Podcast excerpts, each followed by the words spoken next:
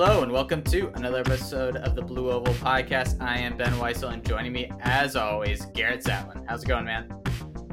Ben, uh, instead of kind of giving you my intro today, uh, instead of telling all the people about what's going on in my life, because I know they certainly most want to hear about the daily uh, life of Garrett Zatlin, but instead, I've got some exciting news, and uh, it's actually on top of the exciting news that we have coming later this month. Ladies and gentlemen, we have partnered with BioSteel, the official hydration partner of the NHL, is now also the official hydration partner of Streamline Athletes and therefore the Stride Report as well. We have teamed up with one of the best hydration partners out there. They have, uh, you know, hydration mixes. They have protein, both regular and plant based. The plant based is what I use. Um, we are so pumped, so excited. Thank you to Streamline Athletes for, uh, you know, helping us establish this partnership.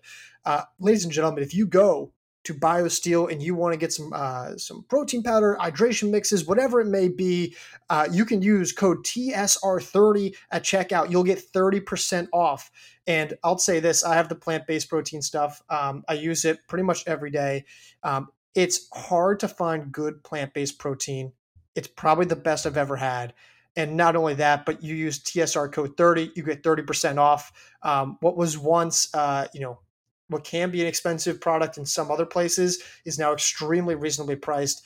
Use code TSR30, help us out, support BioSteel, and not only that, you're going to get some great, great product um, as well. So very excited to be partnering with uh, with them. Yeah, I, mean, can't wait to try uh, their hydration mix, which I, I just got. Um, also, can't wait to get all of the all of their uh, different products for my brothers-in-laws who will go through it like there's no tomorrow and having that discount code is definitely going to make the christmas budget go a lot further. So super pumped about that. Also super excited about all the new ratings and reviews that we got on apple and spotify. We get we're up to 45 on apple podcasts. We got one new rating there and three new ratings on spotify bringing us up to 52 clearing that 50 threshold halfway to 100 we're we're starting to work our way back up there. We are we are. The numbers look good. We're now partner we're basically at the same level as the nhl as far as i'm concerned. Um, and the reviews are looking good numbers are good biosteel is stepping in so ben we're, we're kind of like you know we're kind of real professionals at this um, this is pretty crazy stuff how we've evolved over time but um, very excited. Thank you to everyone who leaves a rating and review. Thank you to everyone who's going to go support BioSteel and support us as well. Um, so we're very excited about that. But Ben, I think we're even more excited to talk about the last few teams in our Division One preseason team rankings today. Yes, the this is the best of the best, the top six from the men and women's side. We're going to be talking about this week and we're going to switch things up a little bit. We're going to start at the top. So, looking at those number one teams on both sides, and then seeing, uh, looking at the other teams below them, seeing how they can maybe jump to that number one spot, how they can land on the podium, what they need to improve, um, maybe some of their strengths, some of their weaknesses. Um, and we're just going to go through those teams one by one, but we're going to start at the top. And when you think of the top of the NCAA, at least on the men's side, you can only think of one program, and that is the Northern Arizona men. They bring back just a star studded crew, even after losing who was going to be TSR number one individually, Abdi Nur. They still bring back so many potential All Americans Nico Young, Drew Bosley. They bring in the best freshman um, in Colin Sahlman. They still have George Kusche. They still have Brodey Hasty. This team is still loaded. And until anybody shows otherwise, this is going to be the number one team for the year. It is pretty scary how I don't even know. I think of of their recent dynasty, of their recent stretches of dominance. I don't even know if this is like one of their better teams. I think this is probably in like the the latter half of like if you were to rank their teams throughout the years, um, you know, if Abdi Nur was in the mix, this would be a little bit different. But and yet, despite all of that, they are still clearly the best team in the country. Clearly. And that's crazy considering how good the other podium or national title contenders, and I use that word loosely, um, it's crazy to think that they're that good and yet NAU is still so much better. Abdi Nur creates a little bit more vulnerability though. Without him, things open up. Depth was, you know, by no means bad. You know, for, for Northern Arizona though, you know, not only do they want to win, they want to dominate. If Nur doesn't step in uh, like he did last year, uh, NAU is not winning the national title. Things get interesting from that standpoint. So, not sure um, how that'll affect the team this year. Colin Sahlman, we think, is going to be really good, but on the weird chance that he's injured, redshirted, just maybe isn't as good as people think he is, things get a little trickier. But I still, I still completely trust this NAU team. Do you think their margin of error is a little bit bigger this year just because of the, or is a little bit smaller this year because of that kind of not lack of depth, but you you have five, we have five, they have five guys within the TSR 50 and then there isn't a ton of guys behind that that have shown at the NCAA stage to be real potent scorers. Do you do you worry? I mean, is that their one vulnerability really?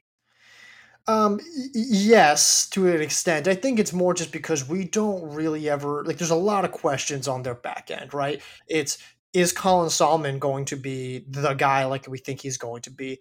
So there, we think he will, but there's a chance that he's not. Kusche has had um, some up and down performances. Great on the grass last year, not good on the on the indoor oval. Rebounded in the spring. How does he handle this season? Hasty, very up and down, but always produces well on the national meet. Is that going to happen again? I think so. Ryan Raff, uh, arguably just as talented as some of the other guys in this top five, very inconsistent. Just tr- he has to have his best day well, more consistently. So there's a few other names like that, right? Like there's names like Corey Gorgas and Caleb Easton, and you know some like Aiden Barnhill maybe, or or uh, a Puffer, one of their newer guys. There's a bunch of names. Kang Nyoak is another one. So you can start going down the list. You have all these different options. Theo Quax is another one, but he's had some injuries on and off. Looked pretty decent last fall, a little bit better this past spring. Is he going to ever return to his 2019 form?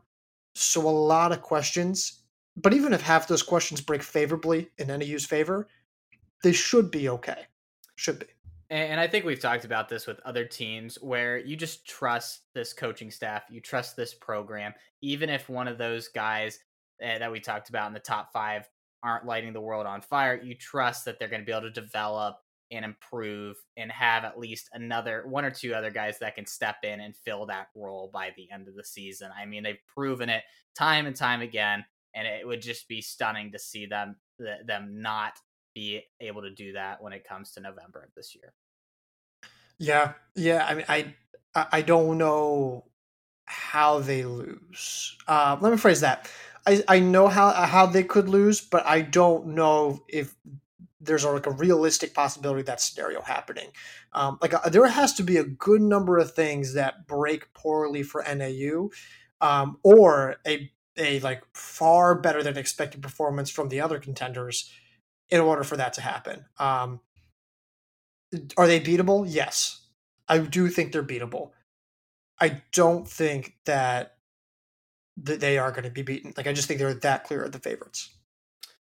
I I agree. I I think more of what could happen really in a positive way for other teams is the most realistic scenario. Like I, I just think NAU is so consistent. We know they're going to put down a good team score. I think it's just going to be they're going to have to be beaten by just an unbelievable performance.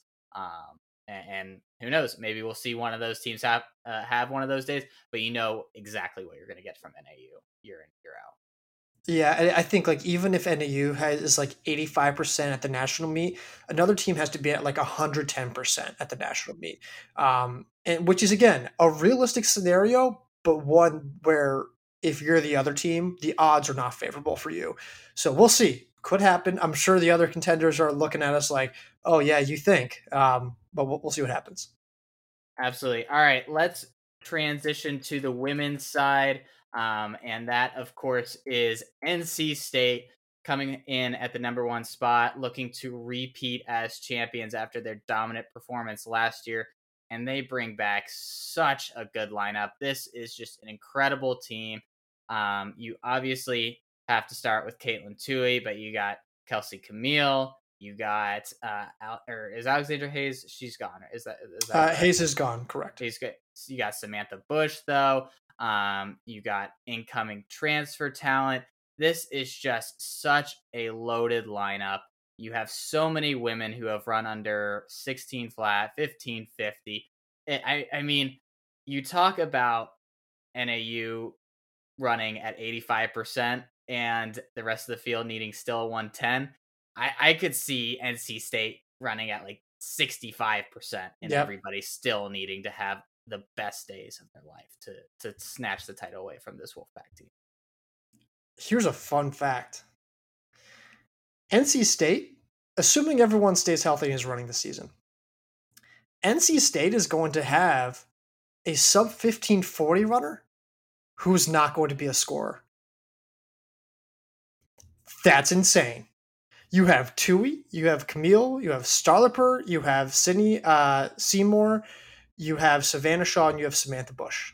Not necessarily in that order, but you have six women who have run under 1540 on your roster. And that's just six women. Like Sarah Latour was top 10 at J- Joe Piane last year. No one's talking about her. What if she consistently strings that together? Gionna Quarzo was a 10K national qualifier, 1554 for 5,000 meters. We're not talking about her. Brooke Roberts was one of the five or 10 best recruits in the country uh, last year. And uh, she was basically redshirted, so we don't really know what she could do yet. Um, and there's probably like one other name who I'm just completely blanking on. It is absolutely absurd. I'll say it now. I've never seen any team this deep, um, at least not on the women's side. Uh, I, I've never seen a team even remotely this deep ever, and I've done this for about seven years now. I, I mean, it's a revolving door uh, of just outstanding names where one or two women could redshirt, one or two women could get hurt, and that doesn't change our outlook on how we, uh, on NC State's season because they just, like you said, have so much talent on this team. They, I, I mean, talk about margin of error. I theirs couldn't be any bigger. Like they, they, everything could go wrong, and they still would be expected to win the NCAA title. I it, it is truly amazing. I I'm really fascinated. The thing I'm really looking for for this NC State team isn't if they win the title, but I'm just curious to see what their point total can be. Like how low can they go? Is this some, is this a team that could score 50 points at the NCAA meet? Less? Like I, I mean, we're we're taught. I mean, to do that would put would have to be an outstanding performance. But this is the type of territory that this team is in at this point. It, I, I, it's it's an unbelievable team. It's again one of the best teams I've maybe ever seen. Um, I agree. I think they have a chance to be historically elite. Um, like they could not even have Tuohy, and they could still comfortably win this national title.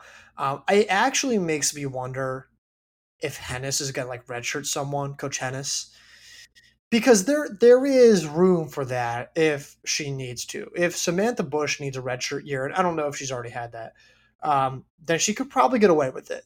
Um, unless depending on how you think about a few other names, but like I, I, just don't know how this team like I said this with NAU, like, oh, like maybe there's this kind of scenario. I actually don't know how NC State loses. I really don't. I think they could have realistically eight women in our top 50. I'm not even kidding. I, I mean, I feel like you could field a team like if you split their top 10 and a half, you could field two separate teams that would be national contenders. Oh, like yeah and that's ridiculous. It's an embarrassment of riches. And like you said, I, I I'd be curious to see if there is any strategy from Coach Henes in terms of trying to prolong this title window by redshirting someone who ostensibly on paper looks like a necessity to win a title, but then when you look at the rest of their teammates, they really aren't a, a necessity in the way that you would expect. Um, so yeah, I I am at loss at figuring out how this team loses. There's some really good teams behind them, but I I just don't see any other avenue. Yeah, I mean, uh, you know, and we'll talk about the contenders behind them, but can't say anything more. Um, the fact that they lose Hays and Steelman and Claremont, and yet they're still somehow significantly better. I mean, un- unbelievable. Shout out to Coach Henes. I mean, we don't. I don't. I think we always talk about how good the squad is, but like what she has done is, I mean, unbelievable. She took over, and this is a this is a team that's just, I, it's one of the best ever teams I've ever seen. It's it's unbelievable. I mean, what she's done recruiting the recruiting classes, obviously Tuohy's class was incredible, but then bringing in just impact transfers and Steelman, bringing in Seymour this year. I, I mean, she has built this squad on multiple different levels, and it is just, I mean, injury, whatever proof at this point. Well, I mean, the fact that you know, for me, I'm like, up, uh, per that that might be her career. Nope. In fact, it's just getting started. Like, it, Henes preached patience. She's like, she'll be ready. You know, put her in some aggressive fields pretty early on. Even I was like, I don't know. Her first race back in two years. Nope. Sub 1540 national qualifier. Next. It's like uh, unbelievable what she has done. So, so that's NC State at one. We've talked about NAU men at one. Let's try to evaluate who we think the realistic title contenders behind those uh, teams are. Let's go back to the men's side. Ben, stop me when you think I have. Um, stop, stop me when you think um, I have listed all of the contenders and threats to the Northern Arizona men. Okay. Mm-hmm. Yep. Oklahoma State, Stanford. Stop. And that's where I was not going to stop. Okay. Colorado. Interesting. So let, let's let's we'll touch on Oklahoma State and Stanford in a moment, right? Yeah, let's talk about Colorado. Let's talk about Colorado. I think they're at five in our rankings, and you'll say, "Well, who's at four? BYU men, who we'll get to in a moment." But we have Colorado at five. The reason I say this is because they have Vancil, they have Kent, they have Sweeney, they have Fraser. Uh, Fraser, thank you. They have Hirsch. They maybe kind of, sort of, possibly might have Harrison. Um, oh, really? We, yeah, they might. They, Sean Harrison's still there. Yeah, and that's pro. That's at least that's six names. I could realistically see a scenario where all six of those men are all Americans, and that starts to get interesting if that and now do I think the chance of that happening is very high? No, which is why we have them at five. But if you individually went through and I said, could this guy be an All American? Could this guy be an All American? Could this buy? I think you would say yes on most of them. Yeah, and I don't disagree with that actually at all. I just think that their top end potential for a lot of those guys isn't yeah. very high. Like I I cannot see a way that this team scores under 100 points. Even even if they have five All Americans, I I don't see how they score under. So you don't think anyone breaks the top 30 in that scenario?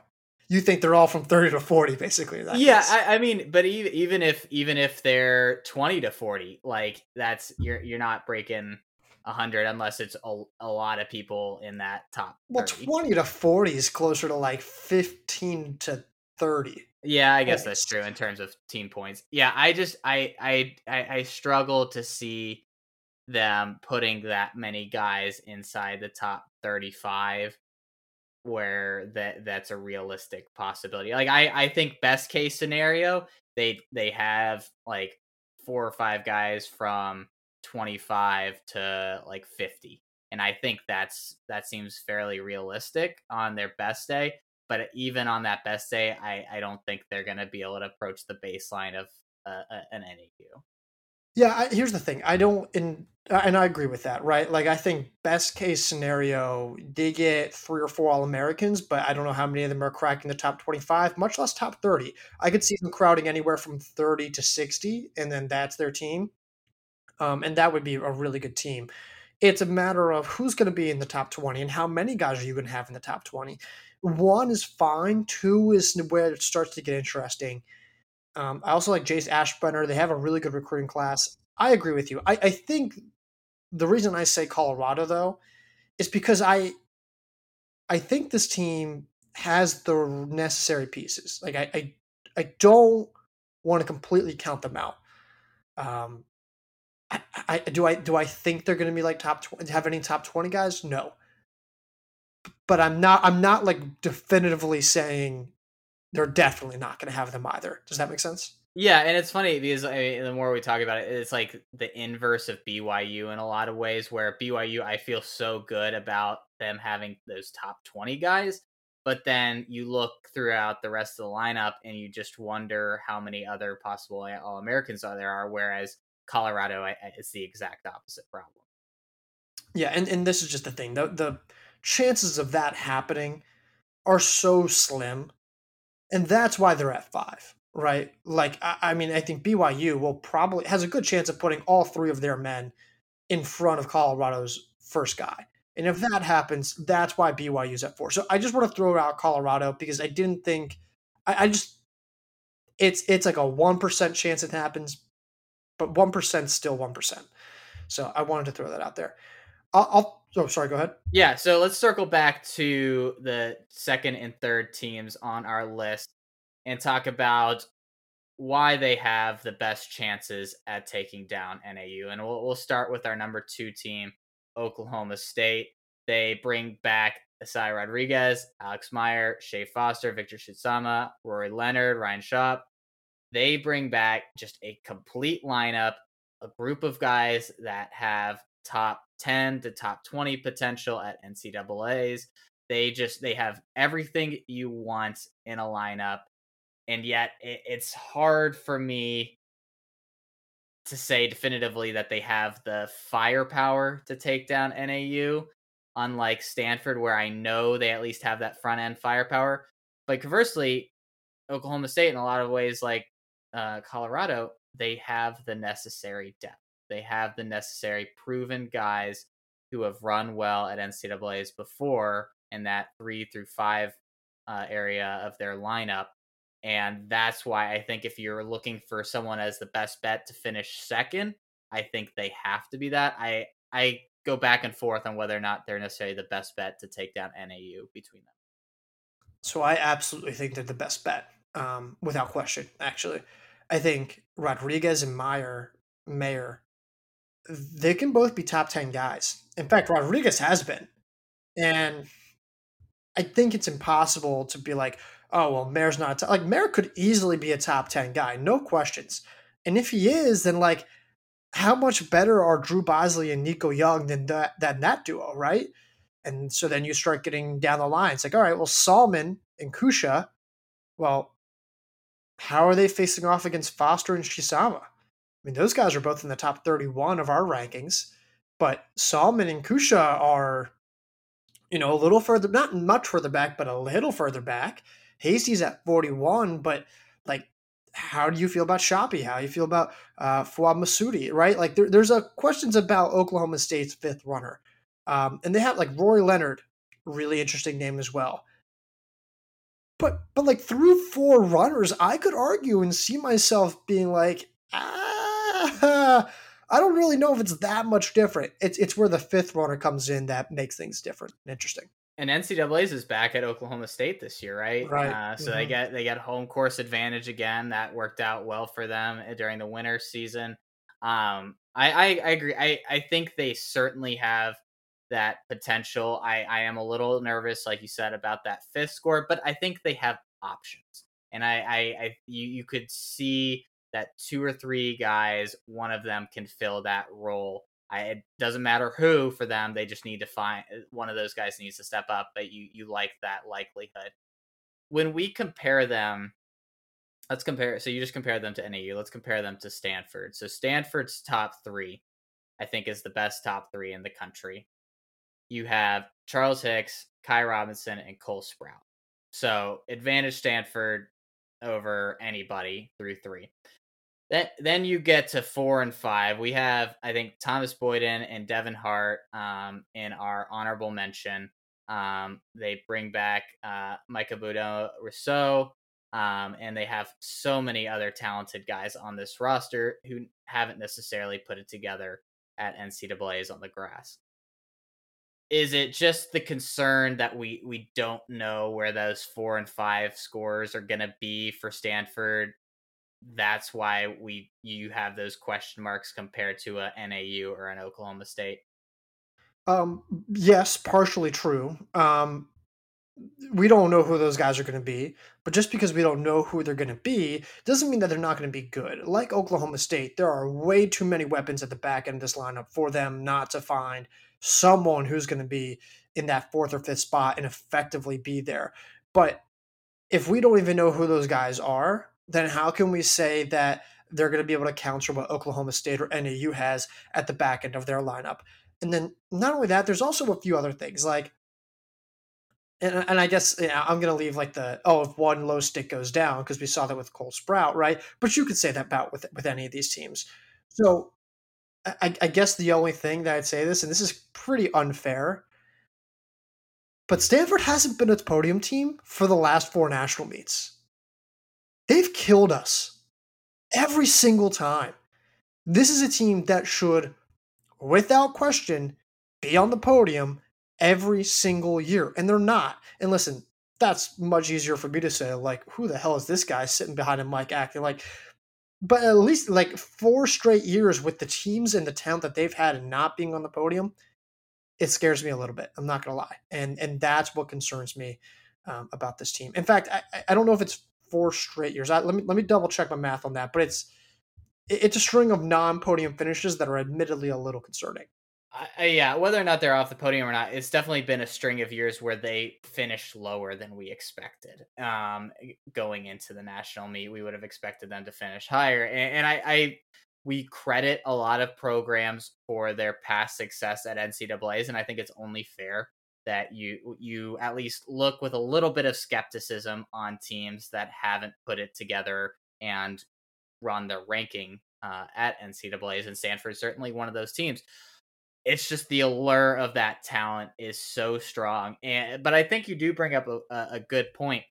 Stanford's top three, like anybody's top three, has to be really good.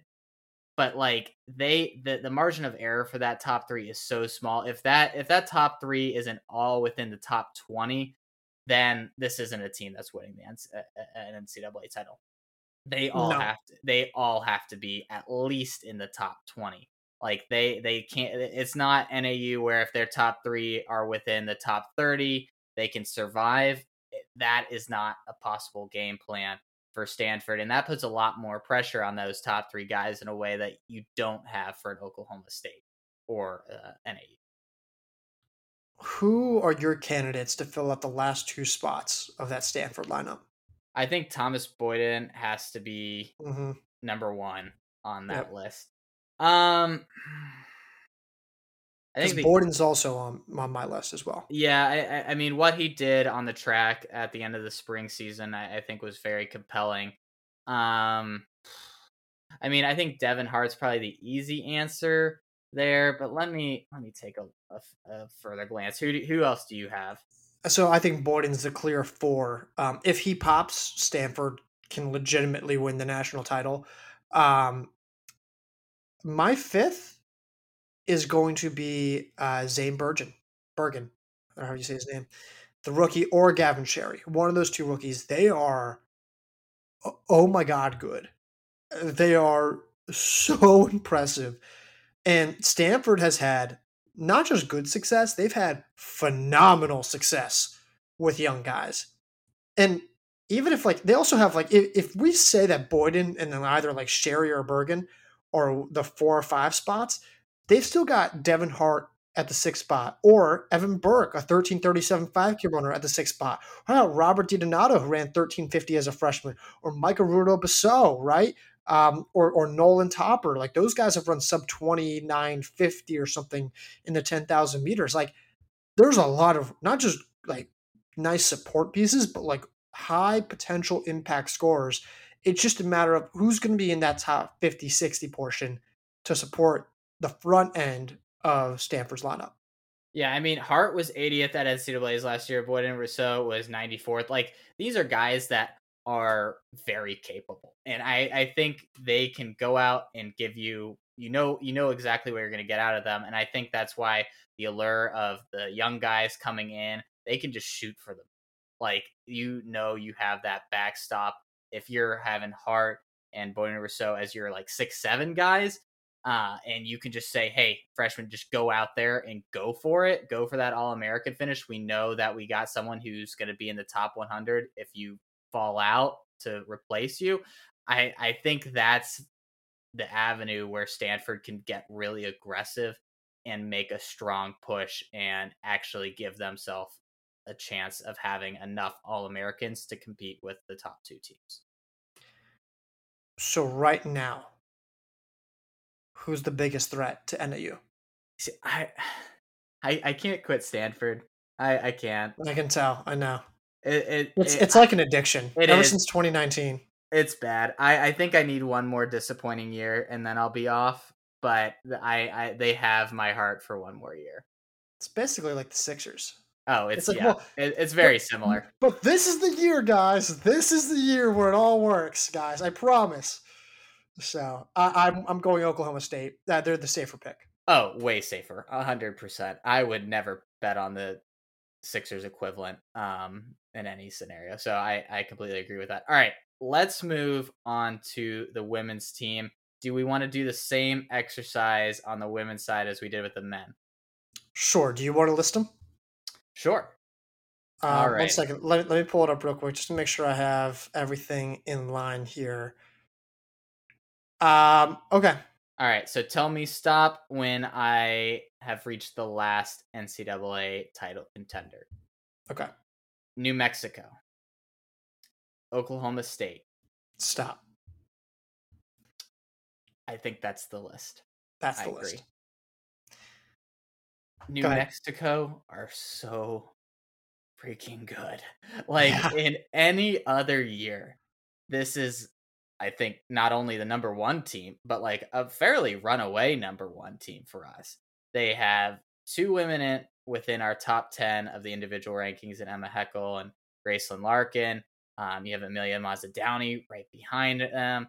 You have Elise Thorner. You just have so many names so many people who are capable of top 50 finishes and yet they you know, when you compare them side to side to NC State, NC State they just don't match up which is just incredible but if the best version of this team goes out and runs as well as they possibly can I think they're at least going to give NC State a nudge like make them feel feel them feel them a little bit. I still don't know if that means that they win, but if there's any team that I feel confident that can at least go toe to toe for a little bit with the Wolfpack, it is the New Mexico one.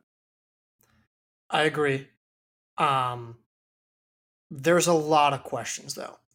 There are so many questions.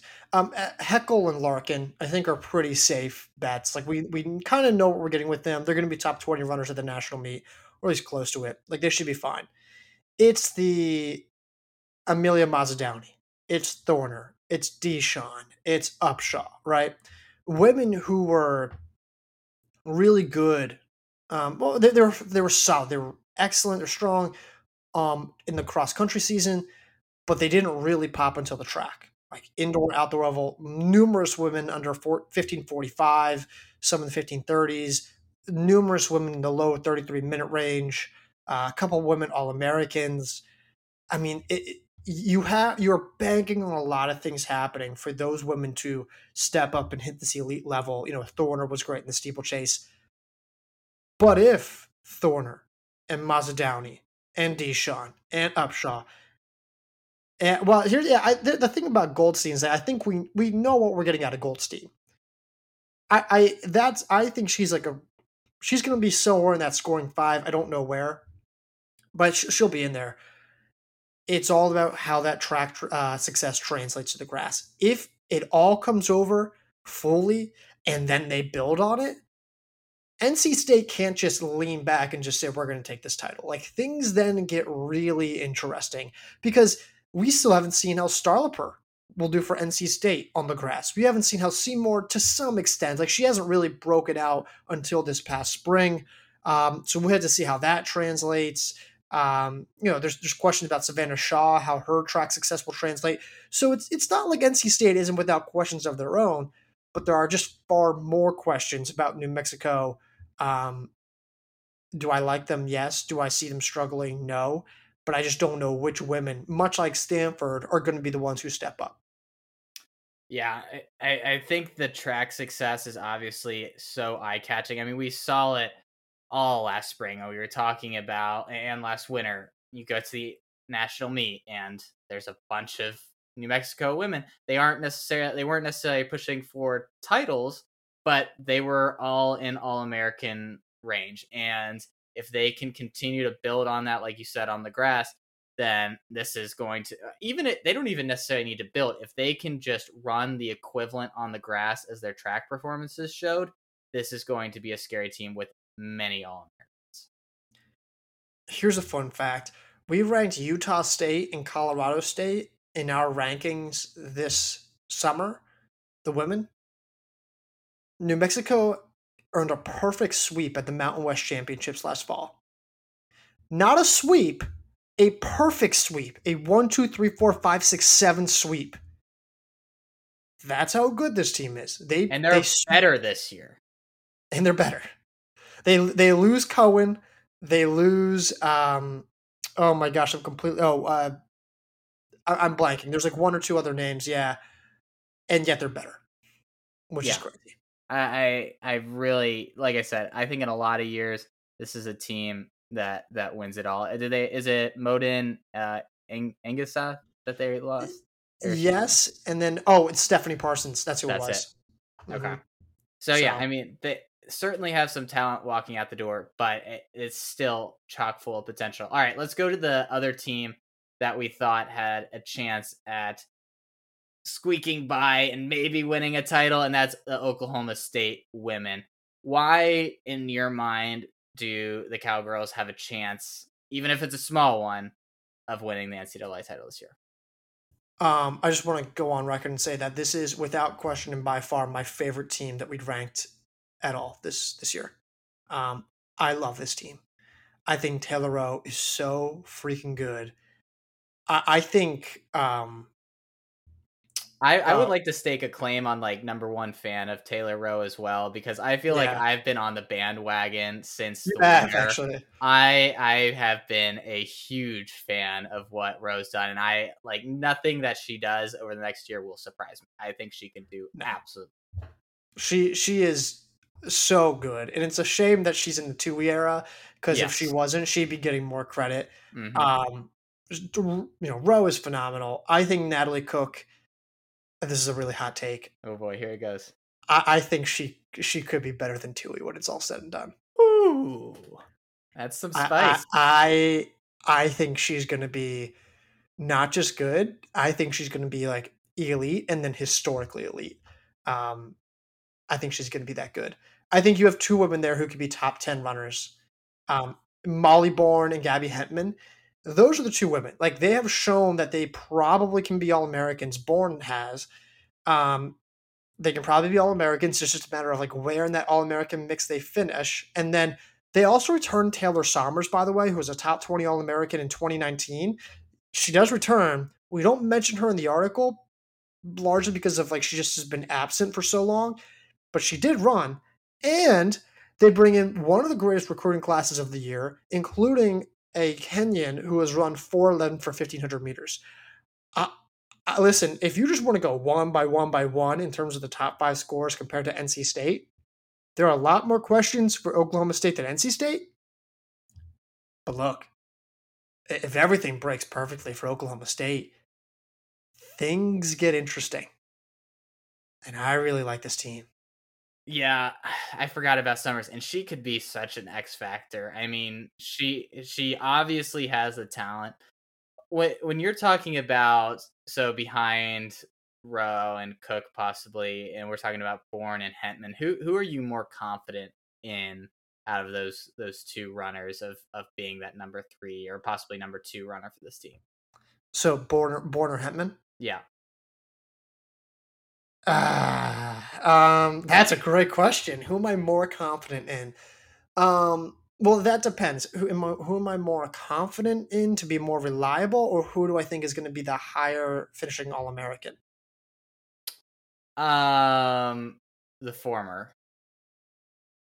The more reliable, I'd say uh, Molly Born. Oh, interesting. Uh, she's done it before. She's been a top 20 All American. Um, she had like a little bit of a hiccup, but like winter cross country was not bad, and last fall was actually really good. Like uh, I know she wasn't like an All American, but top 80 at the national meet isn't bad either. Like at least I know that she's done it, and at least I know that I'm probably going to get a similar season out of her. Whether or not she, you know, is a top 40, 30, 20 All American this year, that can be debated. But Hentman, I'm I'm banking a lot on her track success in the 10K in a season where she didn't PR substantially, I should add, until the national meet, which you know doesn't take away from how well she ran. But I, I think I trust Molly Born a little bit more. I, I think I'm a little bit. Uh, I think I'm with Hentman, but I do believe that Born has the higher end potential. Like if you're talking about someone who could be top 20, I think Born it, it has a little bit more there than Henman. Henman, I, I just think is going to be an All American, and I don't, I'm not really that concerned about her. I completely disagree. I think, it's gonna be other, I think it's gonna be the complete opposite way around. I was wondering Born, if you would disagree on this. With Born, I know what I'm getting. With Henman, she's like she's not young anymore. She's clearly no. like an experienced runner, but she's she's just now beginning to realize her peak and her potential. And I think that could get scary for other opponents in terms of her momentum. So I think I think Henman's kind of like a little bit more upside, but at least with Born, I know I'm getting someone who's borderline uh, an All American, borderline. Yeah, yeah, and, and, I think, I mean, whether or not we d- agree on those two names, the point that I think we're both trying to get to is that the through four, this is an absolutely scary team, especially if Cook is as good as we believe she can be and if they can add someone like Summers back at her top level, then this is this is a team that I mean realistically could have five in the top thirty. Like I on their best day, that could be the case with two in the top ten. Like and again, I we think NC State, NC State will probably do that on their average day. So it, it that doesn't necessarily guarantee that even on their best day, Oklahoma State can win, but they're they have a chance at least giving themselves a shot. Yeah, I don't know who that fifth runner would be for Oklahoma State. I, I think it would be, um, and I want to actually say her name and, and put it out there so that I'm actually uh, put names on paper here. But it's the um, their their overseas name, uh, Jip uh, Jepkirui uh, from from Kenya, four eleven for fifteen hundred meters. Uh, Billah Jepkirui, that's who it is. If she delivers, then yeah, she could be an All American. I'm not ready to say that she'll be top thirty. I'm scared to even say top forty. I think she could be top fifty though. Yeah, I mean 925 in the 3K too. I mean, I I, I think she certainly has a chance. Um, how quickly she can integrate with this team, I think, is probably the biggest question mark there. Yeah, I I, I agree. So I like Oklahoma State. I think they're the, I think they're the Stanford of the women's version. Yes, I, I I think that's a good comparison. Um, all right, so let's switch back to the men's side. Let's talk about the podium contenders. Um, so we we kind of touched on BYU and Colorado. We can dig into those teams a little bit more. But the last team on our list here is the Tulsa men, um, who come in at number six in our rankings. They bring back Cormac Dalton, Michael Power, Isaac Akers, uh, and, and a load of other solid names. But those three are certainly uh, quite the potent top trio what what do you see that Tulsa needs to do to be able to climb from number six and land on the podium this year? Well, just real quick, I do want to make sure that we eventually talk on BYU because I think BYU is is right on there. That'll be interesting. We've kind of already made our case about Colorado and what what they need to do, but Tulsa, interesting team. Um, we have three men of theirs listed in the listed in the top forty but no one listed in top 30. Mm-hmm. Um, you are probably the biggest Michael Power fan outside of his family. Yeah. Um, I, I, think, I think you, you should get like a Tulsa shirt or something like that. Um, and just write like power on the back of it. Yeah. Tulsa, uh, if anybody from Tulsa is listening, DM me. I can send you my address. I will wear that Tulsa Power shirt very proudly. Um, I, I, love their top three. Top three is great. There's no questions about it. I think we could we could even argue that we underrated that trio um, out of maybe like a top thirty spot.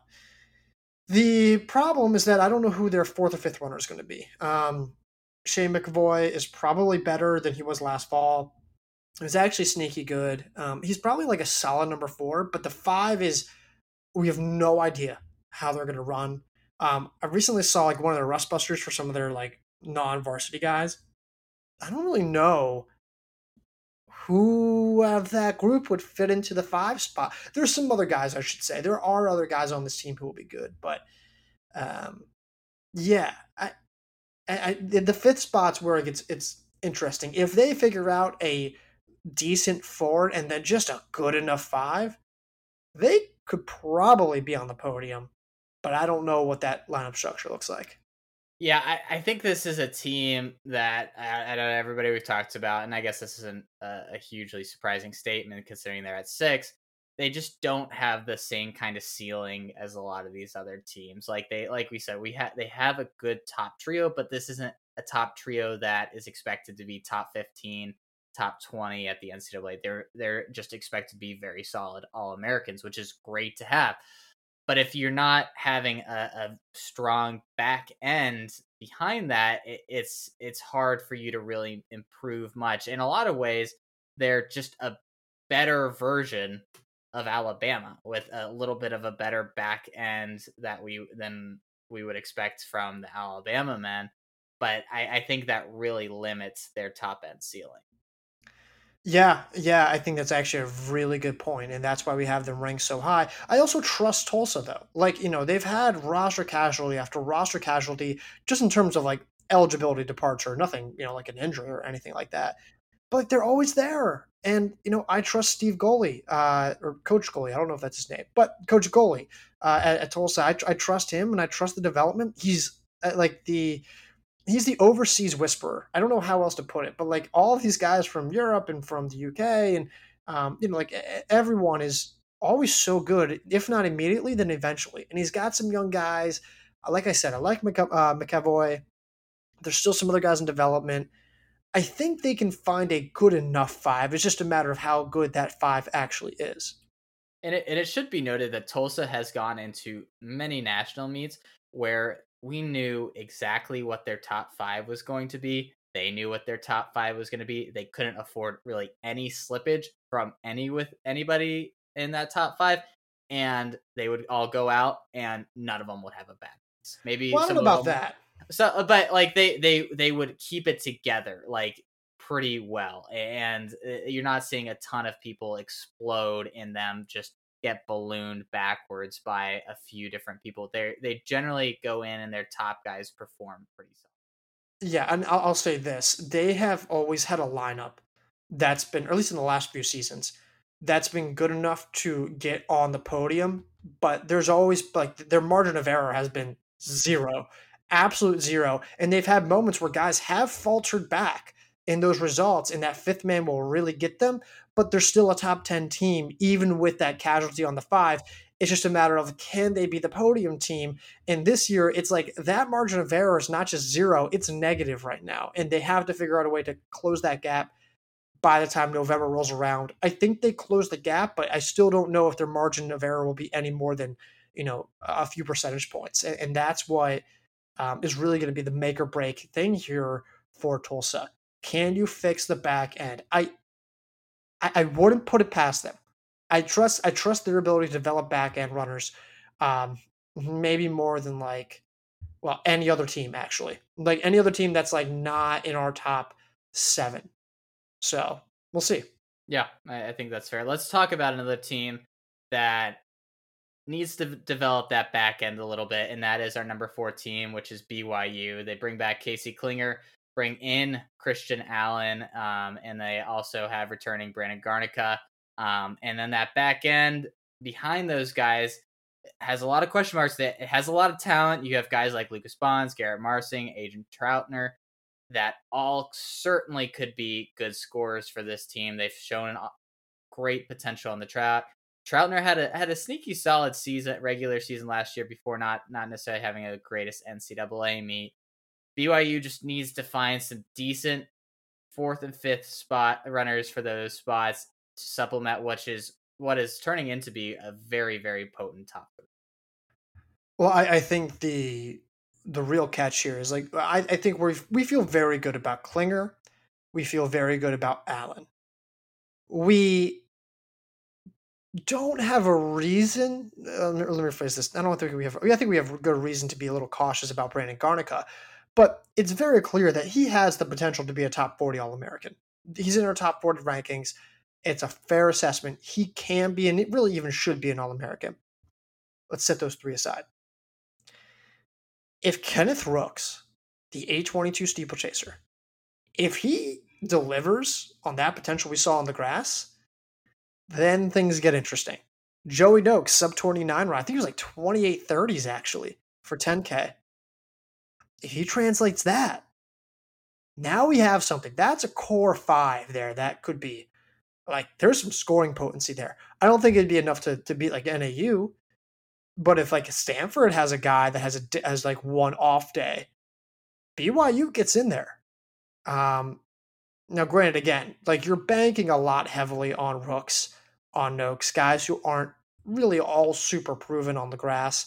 Um, Troutner is good on the grass. Bons is good on the grass, right? Like Thompson's like decent on the grass. They've got guys who are okay. Isaac Teeples, the recruit, is phenomenal. But there's still questions about the back end, which is a rare thing with BYU.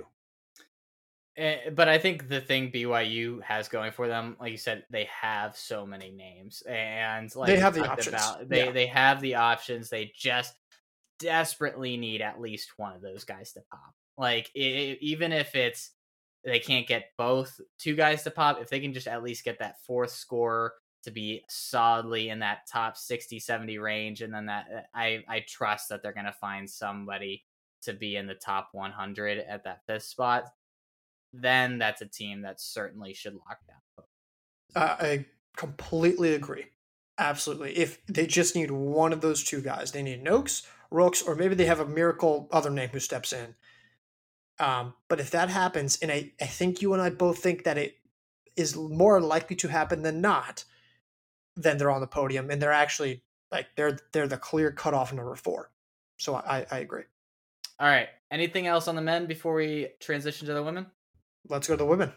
All right. So we talked about our top three teams on the women's side.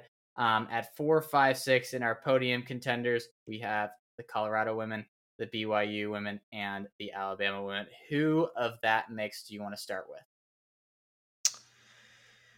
Um, let's let's actually do BYU and Colorado together. Okay. Because I I think they're actually kind of similar. Why why do you say that? They both lose like tons of upfront firepower. BYU loses Camp, they lose Musselman, they lose uh, Orton. That's a lot of up from firepower. Colorado loses Nichols, MacArthur, uh, DeGenero, um, uh, Borman. Thank you. Maybe possibly sort of kind of Indian Johnson. We, we, India Johnson. We don't know. Um, but that's that's kind of up in the air. But yet they then bring in a key transfer, bring in you know some some outside names, right? Have a great history, like a sneak good back end, returning a few low sticks, like BYU. Aubrey's Aubrey Frentheway is like the equivalent of it is like a Emily Covert light on the Colorado side. Bailey Hertenstein, um, you know, Lynn, uh, like Lindsay Stallworth, you know, Lindsay Stallworth is kind of like the Bailey Hertenstein light there. She was an All American at Eastern Tennessee State. Lexi Halliday and Anna Martin are good young back end pieces. Um, you know, you've got uh, Caitlin Barnhill, you've got uh, Hannah Minuti, you know, other women who are strong on the back end. Ellen Baran steps in. Like you can start going down the list of names, and it's like you can find a lot of equivalents. I think Colorado is better in a lot of those spots, but I think they're very similar in that sense. I, I agree. And you're talking about two teams that have just institutional knowledge, great coaching staffs. They've been super strong uh, at NCAA's over the past few years. And it just wouldn't be an NCAA championship without either of these teams on the podium.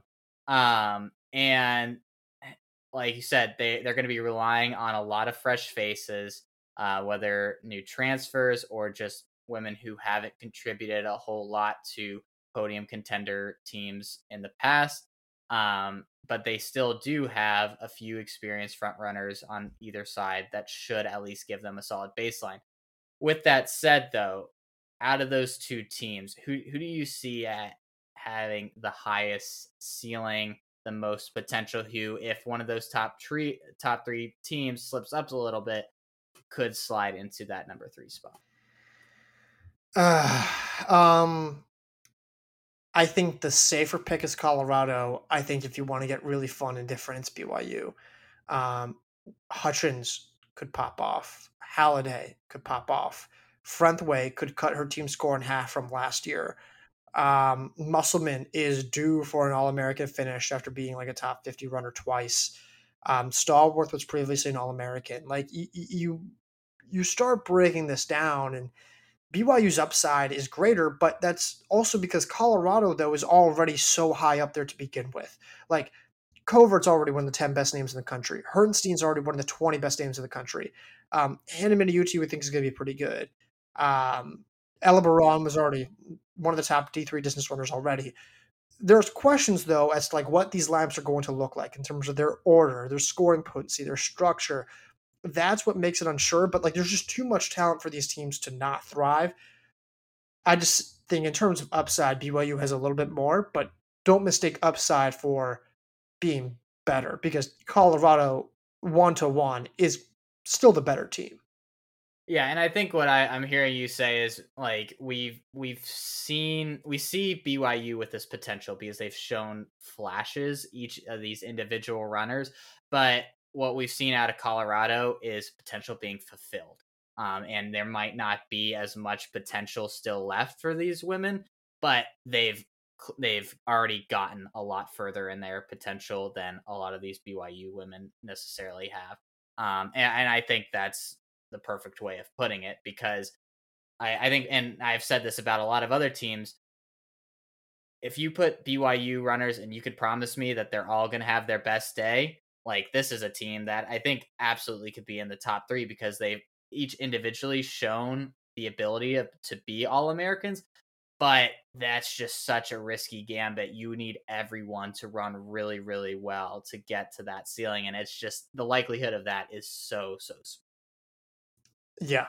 Um, but but I still like their upside. Like I still think there's far more like upside in terms of like what they can do nationally in terms of competitiveness than downside. Like I don't know how BYU or Colorado have poor seasons. Like I don't know how they fall outside of the top seven, eight. Like I, I don't know how either team falls outside of that range. I mean, at this point, it's hard for me to see them ever like either of those teams in the next five years just based right. off what they've done. I, I mean, the coaching staff is so strong. They bring in great recruits. They develop people so well that even some of the names that we haven't mentioned might end up being big parts of these teams just because these teams develop women so so well. So I, I like it like you've been saying, I think they're both very safe bets to be in and around this podium conversation throughout the entire I, I agree. Um but I will say I don't think anyone had either of those teams has the ability to threaten New Mexico or Oklahoma State more than Alabama does. I, I if Oklahoma State isn't my number one, then Alabama is. Um, this team is incredible. Like we, like Mercy Chelangat is back. She could, she's going to give you one or two points. Flomena Asekol is probably a top 20 runner in the country. Amaris Tyynismaa has been as high as third at the previous national meet. Even if she's not third this year, she could be top 20, 30. Like, that's still very realistic for her. And then they fix their back end. They bring in Hilda, Hilda Chibet and Jasmine Baker. Chibet from the JUCO level, she's run 1607, multi-time JUCO champion, like countless times actually and then uh, Baker has run 955. Not only that, they bring in Crawford West and Samantha McDonald, who are two of like the best distance recruits in the country last year. McDonald especially. McDonald was phenomenal. And then Jamie Reed has also run 438. They bring in the fourth place finisher from the Mid American Conference Championships in uh, El- uh, Elka Macron. I'm sorry if I'm butchering that name. The back end of this lineup has significantly improved. I, I mean, they're going to be so so dangerous. I mean, if Chibet turns into the All American, that historically Alabama has been able to to produce. I mean, we're talking podium and not just like back end fourth place. I'm talking second or third place. Yeah, it, I think Tyynismaa is the X factor for that yeah, because I, I, mean we've seen the highs and lows of her, and she finished uh, the last spring season on a pretty good high note. She definitely, uh, it seemed like, got healthier, stronger as the season went on, um, and showed those same flashes of talent that got her the third place finish at the Winter Cross Country Championships. And, and the thing is, with the depth that they have now, we don't even need her to like Alabama doesn't even need her to be that top three kind of contender or even like a top 10 contender. If she is just an all American, this team has so much more potency because they ha- that gives them almost a guaranteed third um, all American option. And then they have, like you just laid out, so many names, so much more depth than they've ever had and they just need a few of those women to come through. And with the talent and the numbers that they have, you got to feel like that's a safe bet that even if those last two spots aren't all Americans, they're not going to be that that far. Yeah, I, I think you need to be top 120, like bare minimum 110. Like I, I don't know if that's a, like an unrealistic. No, I, I think it's it's extremely like realistic for like two two of those women. It has to be. And they'll have four women contending for those last two spots. I, I don't see a scenario where that doesn't happen. And if that happens, like Alabama is already significantly better than last year. And let's not forget, yes, they lose Katahi, but they bring back Amaris Tyynismaa. And last year's team without Tyynismaa and with Katahi was what, 15th, 16th in the country? I forget, but I mean, they were right in the smack dab in the middle of things. So I don't know how this team is even close to anywhere worse. I don't know how this team isn't a top 10 team. Now it's a matter of can you get on the podium? Yeah, I mean they were 15th last year. I, I like it like we were saying, if Tyynismaa is there, they they, they just need so little out of those those last few names. They just need them to be solid and live up to the track times that they've shown, and they're going to be just fine. So, you remember how we were having that conversation about um, uh, NFL training camp and how everyone likes to get really riled up about like yeah um this I had this moment where I saw like I'm on I'm on Instagram and I think Alabama posted something and it's a picture of Eliud Kipsang running and then right next to him is Amaris Tyynismaa and I'm like they're back. She's back. She's good to go. like she's right. Like it was the whole NFL training camp thing over again. Where like you see one thing and just take it way out of proportion. They could have been on their cool down jog. I have no idea. But for me, I'm like, Amaris Tyynismaa was going to be like a sub 350 miler. So, um, yeah. So that just uh, want to throw that out there. Yeah, just just had to throw in the sub 350 as well. Um, I that what a what a seminal thing to just mark our first podcast back after our hiatus. Um, but yeah, I I am very interested to see what we we get from these new Alabama runners because a deep Alabama team is something that we haven't been able to see in the last few years, and I'm curious to to see how that ends up playing out, um, and how far up that can really push the Crimson Tide this year. Yeah, yeah. So um, we'll see what happens. Um, I'm excited for Alabama they're probably like in they're in that Oklahoma State territory of like teams that I'm super excited about because you don't really see Alabama in this range, like you just don't. So for them to kind of be there is is pretty cool. Um, so shout out Alabama. All right. Anything else on any of these women? No, nothing on the women's side, nothing on the men's side, but content is out. We've got transfer market stuff. The D1 stuff's already posted. We got D2 and D3 rankings being posted. We're recording this on uh, Monday, September 5th. Um, so we uh, we've got uh, just missed an honorable mention D2 and D3 uh, teams out. Uh, but yeah, man, it's we've got a ton of stuff going on on the site. Go check it out. Absolutely. Take a look at everything on the site. This episode, as we mentioned at the top, brought to you by BioSteel and produced by Wyatt Barnsley.